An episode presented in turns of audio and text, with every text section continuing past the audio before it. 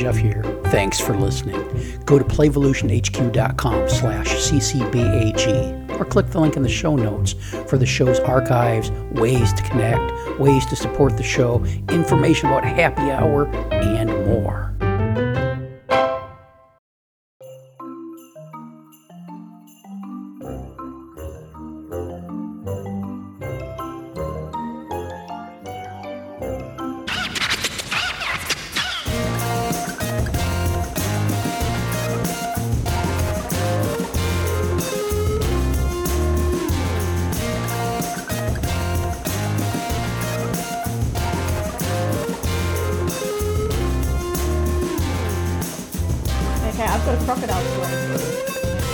That sounds even better.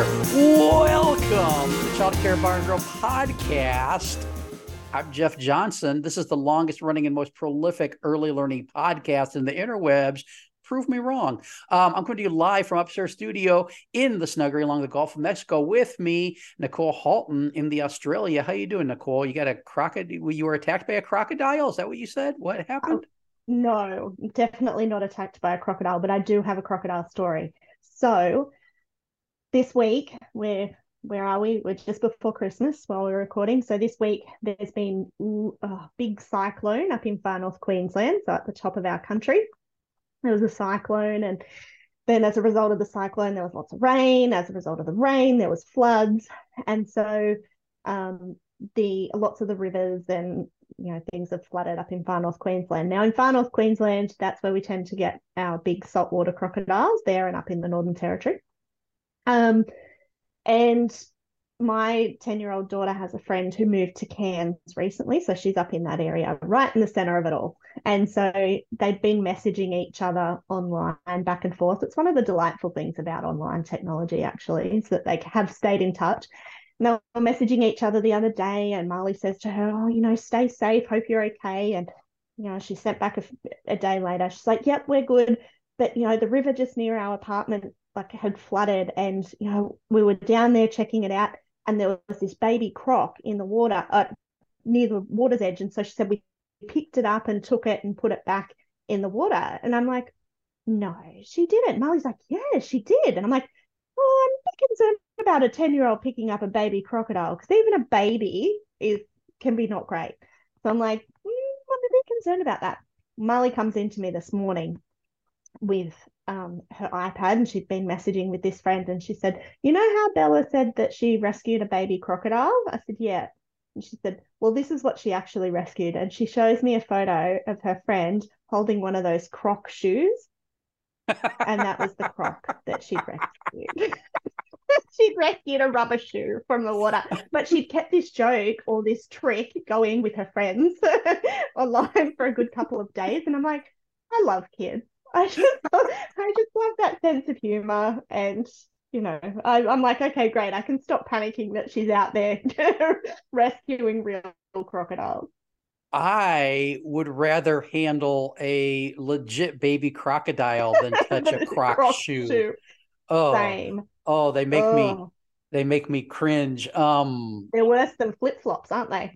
Oh, they're much worse. Now, look, I'm a flip-flop guy now, so yeah, I've come over to the flip-flop side, but you'll never catch me in Crocs. I would rather wear crocodiles as shoes than I'd rather. I tell you, if you wore crocodiles as shoes, you wouldn't need shoes. Yeah, that's true. I'd rather, you know, maybe duct tape myself to the backs of a couple juvenile crocs. I think I could get around really fast that way if I could keep my balance. That would be kind of cool. Maybe. Kind of cool. Yeah, maybe not. So I got a question for you. This is a how well do you know Jeff question. So ooh, okay. So I recently ordered a doormat for the Snuggery because all the neighbors have doormats, and I was feeling like, you know, you're just not part of it. You need a doormat. Yeah, I feel like we were lacking, but I can't just go buy a welcome mat because nobody's welcome. No. So I had one custom made Hasn't arrived yet. And I'm not going to tell you what's on it because I've still got other people I've got to ask before I do the big reveal. Hey, listeners, I'll post a picture over on Play Haven when it comes. What do you imagine I would have put on a doormat? Oh, I feel like it's something like, yeah, it's something that says that people are not welcome. Something like, I don't know. The first thing that came to mind was fuck off. But I'm like, I feel like it'd be a little more, I just feel like it'd be a little more engaging than that, a little more clever. I don't know. But I definitely feel it's something that says, yeah, no thanks. It's not. It made Tasha go, oh, when I told her about it, because of course I ordered it without mentioning it to her at all. But that you're the fourth one I've asked, and all of you have had basically the same answer.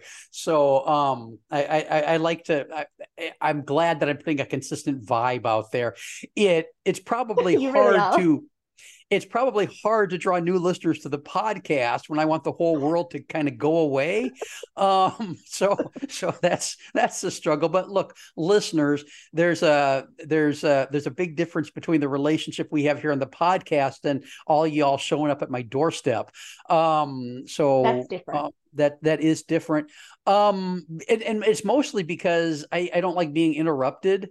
Which is what I wanted to get into talking about in this episode. I did a post over at Playvolution HQ a little bit ago about the play interruption problem, because I think it really has become a problem of adults way too often, way more than necessary, interrupting children while they're at play. We interrupt because we're trying to extend their learning, and we're interrupting because we're maybe trying to get some information from them so we can document, and we're interrupting because we're trying to solve a social situation that we're not assuming that they're capable of, and we're interrupting because we feel that to be teachers, we need to be in the middle of things, and on and on and on it goes. And I wanted to get your thoughts on the topic. So what do you think about play interruptions? So and I'll try not to interrupt you while you're talking. Okay. Not a great start. So,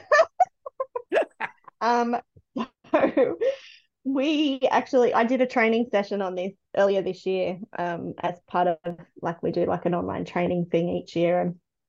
And I did a session on that, and it was on uninterrupted blocks of time for play.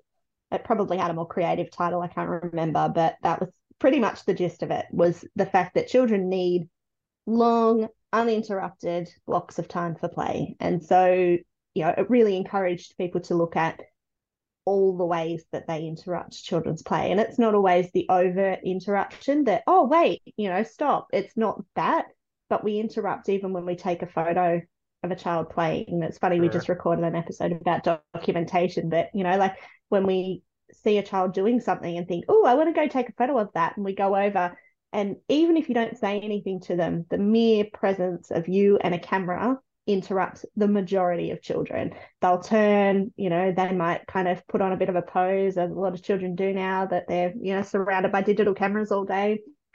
So, you know, there's the overt interruptions, but then there's those other kind of sneakier ones that just happen as part of our day. And one of the things that I always talk about is in her book, Balanced and Barefoot, which I know you've read, Angela Hanscom talks about, you know, children needing, you know, her observations of children needing approximately 45 minutes to settle into play.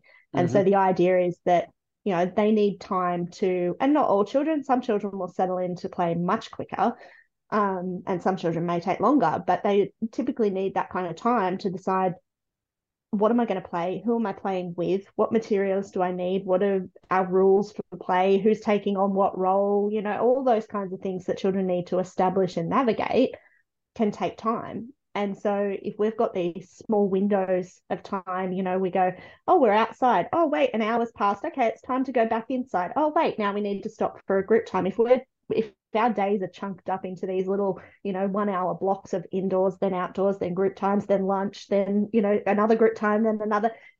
They're never, ever getting to settle into that play, which is why we then see children, and we see a lot of what people would term challenging behavior, because children aren't settled into their play. They've not got that, level of involvement that Ferre Laevers talks about in, the Leuven wellbeing and involvement scales. They're not at that high level of involvement because they haven't had time. Yeah. Yeah. Well, and I mean, you look, I would be overjoyed if kids were getting a whole hour of time without a transition, because I've been this deep dive into program handbooks that I've been doing. I've seen many programs where there's a transition every 25 minutes. And if it takes 45 minutes to settle into play, and you got 25 minutes, and then during that 25 minutes, somebody's coming over and taking a picture, and somebody's coming over to tell you to share, and somebody's coming over to tell you to use your inside voice. It's really hard to get anything done when you're a busy four-year-old. Well, and you think even yourself as an adult, like I know, for me, I do a lot of writing. If I sit down to write, knowing I've only got 15 minutes to write, I find it really hard. I find it really difficult because I'm constantly thinking, oh, there's something else that's going to happen next. I've got to go somewhere else, or I've got a meeting, or I've got, there's something else in my calendar. Whereas if I've got, a 3 hour block of time in my calendar, I can just sit and just get into it, and I'll get into it quickly, and I'll, I might not use the whole 3 hours, but I know I'm not pressured for the next thing. And I think it's the same for children, even maybe not our infants, but as children get that little bit older, they start to know, oh, something else is about to happen. There's always something else about to happen. And so they're not going to settle into play because they're constantly waiting for the interruption. Yeah. Yeah, they start anticipating that it's coming. Ooh. They know it's going to come because it always comes. Yeah. And so why even start going deep in this thing I'm interested in, because I know I'm going to get pulled out of it.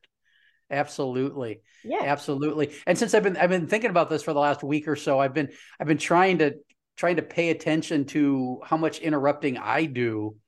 And, because look, Tasha will be doing something. She'll be sitting reading her Kindle, or she'll be working on a sewing project or anything like that. And I have a thought or an opinion, or I see something interesting in the news, and my first thought is, oh, I got to tell Tasha. And then I've been catching myself because I'm like a 3-year-old who needs attention. And if it's hard for us as adults not to interrupt other adults, I think it's even more difficult for us not to interrupt children, because children are children and they're not adults, and we're the adults. And so of course what's on our mind is more important. And so I think we're kind of wired with this bias towards thinking interrupting kids is okay, which is something that's kind of hard to break. Yeah, and I think I find that I catch myself doing it with my own kids sometimes. Yeah, because you're the mom and you got things to say. Oh. Are we still there? Hold on. Apparently. Oh, no, I think I'm back. Okay. I think you're back.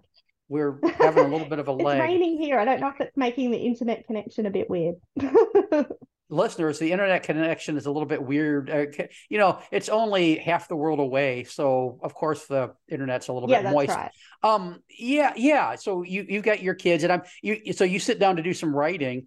I'm sure you don't. Are you ever able to do that during prime? The kids are awake time.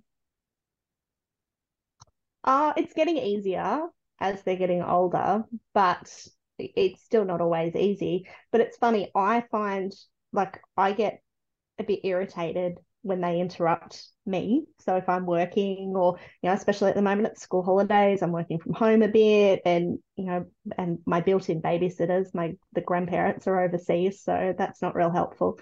But I find I get a bit that internal irritation, like, oh, someone interrupted me again asking for food or, you know, something to happen. And but I do it to them, you know, like I will go and ask them to do something, or, you know, did you feed the dog this morning? Or, you know, and look, that's important. It's important to know that they fed the dog, but there is, I don't seem to find it as big an interruption. If I stop and think about it, I do. But yeah, just that initial instinct is it's okay for me to interrupt them. And I think that's what happens in early childhood settings, is that we just think it's okay for me to interrupt because what I have to say or what we're going to do next is important. Yeah. Yeah. And it, knowing where that line is, where, when it's acceptable to step in is kind of challenging. And I think we've talked about this before. I think the measure should be some sort of, is my interruption better than doing nothing? Does it add something that's better than nothing? And I think in most situations, the response to that is probably no, because whatever they're doing is probably more important learning wise and developmental wise than what I have to offer. I mean, as great as I am, even what they're doing is probably more important than what I have to offer. And typically, if they need your input or they need your contribution or whatever, they'll speak it out. You know, like if sure. that they're having difficulty, you know, navigating who's taking on what role in the play and they can't quite work it out, they'll come to you. If they need more buckets in the sandpit because there's not enough for what they're doing, they'll come to you. It's, you know, and I mean, we can still anticipate that, you know, I could be observing what's happening with a group of children, but rather than going, oh, I can see you need more buckets, let me go and get you more buckets, I could just go and get a couple of buckets and add them to the sandpit. So they're there if they need them. You know, it's that being responsive rather than intrusive. Yeah. And that's okay. So there's a couple of great things there. One is that, you know, if you're trying not to interrupt, a lot of people I've talked to about this wonder, well, then what do I do to myself? Because if I'm not with myself, if I'm not interrupting, if I'm not there, then I'm not teaching. And so what's my job then? And the job really is stepping back and becoming more observant of the environment. And instead of managing the kids, we pay attention to the environment, and then we get the shovels or the buckets or the more green paint or whatever it is to keep things flowing. We become just kind of the caretakers of the environment is a big hunk of it. And then trusting the kids to know what they need to be doing, because they learn to solve problems and to resolve things by practicing solving problems and resolving things. And then I think to make this work, one of the big things we do that you touched on is create that environment where they know it's okay to come and ask for assistance. Because in environments where we're always jumping in, they just anticipate we're going to be there and fixing things all the time. And if you start making this shift, you've got to bring the kids along with you and start helping them understand that, hey, if you need something, let me know. Yeah, I'm gonna be over there. And because that shift might be a little bit confusing for them at first if you back off. Yeah, and I think it's a really fine line for people. You know, I think a lot of educators find it hard because they do feel like, to be seen as I'm doing my job, I should be involved, you know, I should be right down there in with what's happening, I should be playing with the children, when actually you could be very doing your job, stepped back, you know, like just there's a difference between stepping back and being disinterested and just kind of supervising and being that warm body that you often talk about, you know, like there's a difference between that and stepping back but still being connected to what's happening in the space and still being available to children, and you know that you're still present.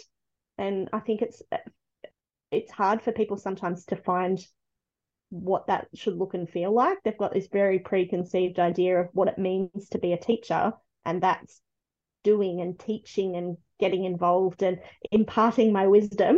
Yeah. And actually, no, you know, like that's not necessarily what's required of you. Yeah. Yeah. Yeah. And I mean, that making that shift mentally is kind of a challenging thing to do. So I've been wondering about, when is it okay to interrupt? And if the building's on fire? Well, yeah, I can only think of two. I can only think of two real legitimate reasons. One is legitimate health and safety concerns. Yeah. The building's on fire. There's a bone sticking out. Those kind of things. And then interpersonal squabbles that kids can't manage for themselves. And that doesn't mean we jump in preventively when we see two kids having an interpersonal issue. That means we wait until it's obvious that they're not going to be able to sort it out themselves and need some sort of adult intervention to keep everybody well, I guess that goes back to the first one, healthy and safe, because when it looks like those interpersonal situations are going to turn violent, maybe that's when we step in. So, I mean, maybe it's just that one, health and safety concerns. I don't know. What do you think? Yeah.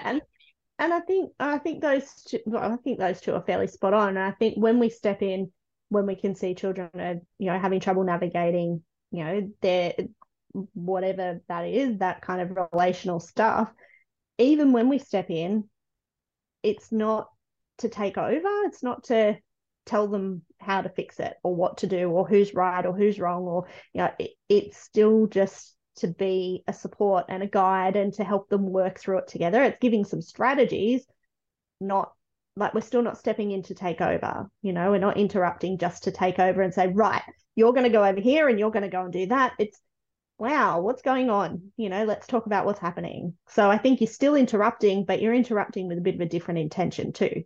Sure. Trying to interrupt as little as possible and as much as necessary.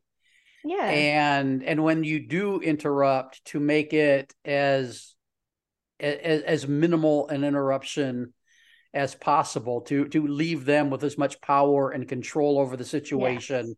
As they are developmentally and emotionally ready to manage at that moment. Yeah. I think that's it. And I think, you know, probably one of the other big things for me with interruption is really looking at, so, you know, we sort of talked about looking at ourselves and our role as not interrupting, but also looking at the kind of structures we put in place. So the way we set up our environment, the way we organize our program, or, you know, have a schedule or whatever. And we sort of touched on it before, but, you know, I know when I was working in a long daycare service, we shuffled it around so that instead of having indoor time and outdoor time, we had the choice where between pretty much the hours of about 8 o'clock in the morning to 5 o'clock in the afternoon, you could be indoors or you could be outdoors. Now, there's always going to be some exceptions. You've got some extreme weather, you know, for us, it's not usually the cold that's the problem, it's the heat. So you might have some extreme weather days where that might be impacted, but for the vast majority of time, children had the choice to flow between either indoors or outdoors. And what that does is it eliminates a huge amount of transitions. We also then went, okay, great, let's have flexible meal times. So we had a window of, you know, kind of 2 hours where children could have their morning tea, and then another window of a, you know, an hour and a half where children could have lunch. And, you know, it was very flexible and flowy. And it does mean that as an educator, maybe what you lose in the time spent interrupting children, you talked about what you do instead, maybe some of that is that you're actually monitoring some of the things. Like if, for example, we know that, you know, all the children need to have lunch, but they've got a big, you know, hour and a half window in which they can have it, well, then that's going to be the responsibility of me as an educator, is to make sure everyone actually does have lunch, but to also be tuned into seeing those kind of, that ebb and flow in their play, and kind of capitalizing on a moment where you see that they've kind of finished what they're doing. And you might say to them, oh, I've noticed you finished that. Do you want to have some lunch now? You haven't had yours yet, or whatever. Like, so you might, and that's not interrupting them, because you're tuned into what they're doing and you've noticed that they've had a break in play and it might be a good time for them to come and have lunch. So I don't know. I just think thinking about, you know, the way we structure our days makes such a massive difference, and where children can play, and, you know, removing things like compulsory, I think it's called circle time over there, but for us, compulsory group time, you know, like instead of saying that at 10 o'clock, everybody needs to come and read a story, during which time I'll spend most of that saying, can you please stop picking your nose? Can you stop pushing that child? Can you stop grabbing the puzzles off there? You're going to have to come and sit near me. Shh, everybody stop. You know, we need to listen, blah, blah. Turns into an excruciating experience because half the children want to be just somewhere else doing something else that they were already doing. So absolutely. Make that optional, you know, make it optional. Children are still going to get opportunities to engage with story and with music and whatever. You just include that in your day. Yeah. And when they're off doing their thing and we're stepped back of observing, we can see those pauses in play where somebody's got to run and get a Kleenex to get that booger out of their nose they've been digging at for the last 20 minutes, or to go to the bathroom, or just because they're done with one thing and in the process of moving on to the next thing. We're able to observe those, and then those become those moments for engagement. If instead of interrupting with a question while they're building a block tower and distracting them from their building, waiting until there's that one of those pauses to say, hey, I saw you building such and such, and I was wondering, blah, blah, blah. And of course, not questions we know the answers to already, but things we're really curious about. Are you hungry? What were you building? Can you tell me a little bit about that? Do you want to tell me anything about that? Oh, you don't? Okay, because you're busy. Okay, that's cool too. And then we move on with it. It's really much more respectful of their time and their abilities when we stop interrupting so much. Absolutely. So now another question. Is the reason we are both introverts because we don't like being interrupted? Maybe. I don't know. I think extroverts probably don't mind interruption quite as much. And so that'd probably be an interesting thing to consider with children. There's going to be some children who don't mind being interrupted. And likewise, they're probably the ones that come and interrupt you all the time. You know, like I think some of it possibly is impacted by our personality or our temperament, or, you know, like I think there's probably an element to that. I mean, I'm an introvert and I just prefer communication on my own terms. It's like when my phone rings and I'm like, ugh, who is that? Yeah. Why? It's one of the worst interruptions in the world. Yes. Yeah. And that's why everybody assumes I would have an unwelcome mat because I don't want to be interrupted. And look, I think part of the reason I am more introverted, because I get things I want to do and ways I want to spend my time, and everybody else seems to be an interruption. And too much of that is probably not healthy. But it's also limiting those interruptions in your life is also a way you accomplish things. So finding that balance is kind of hard.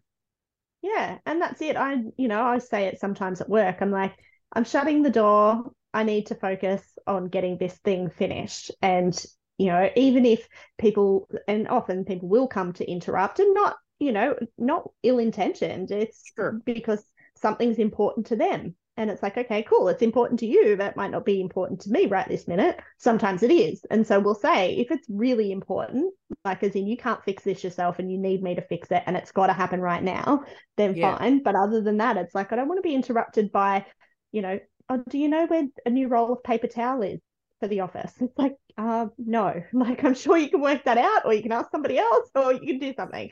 So, you know, we kind of have become really good at setting that boundary, because otherwise you just don't get anything achieved, you know? And it's funny. We actually use an online messaging platform, Slack, within our team. And because a lot of our team work remotely as well, works really well. It means that people don't typically ring each other. We just send a Slack message and you'll respond when you get it.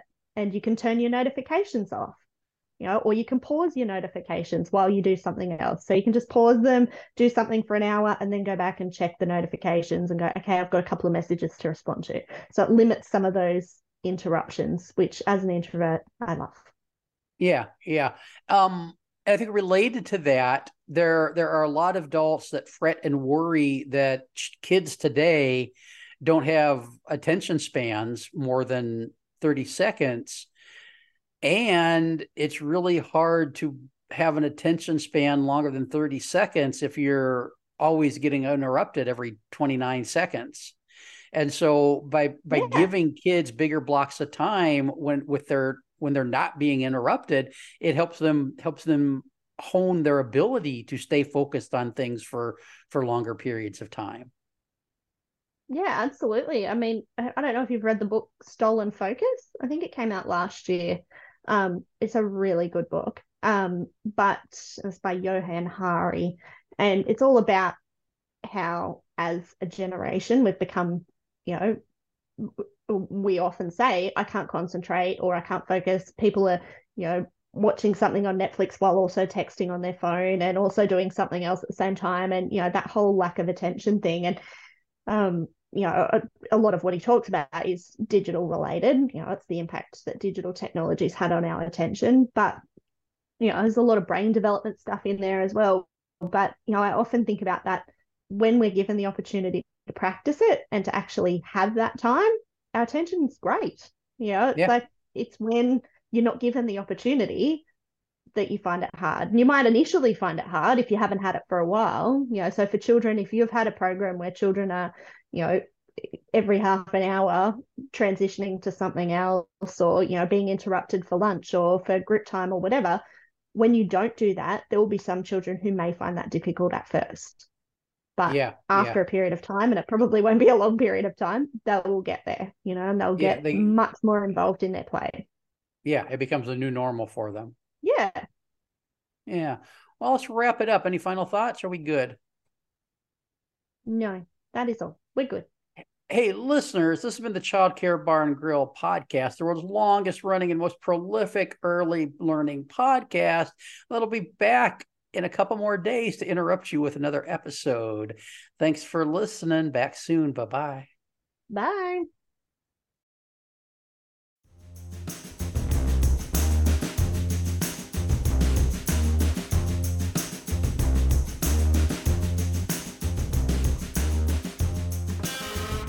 This has been an Explorations Early Learning Upstairs Studio production. Oh.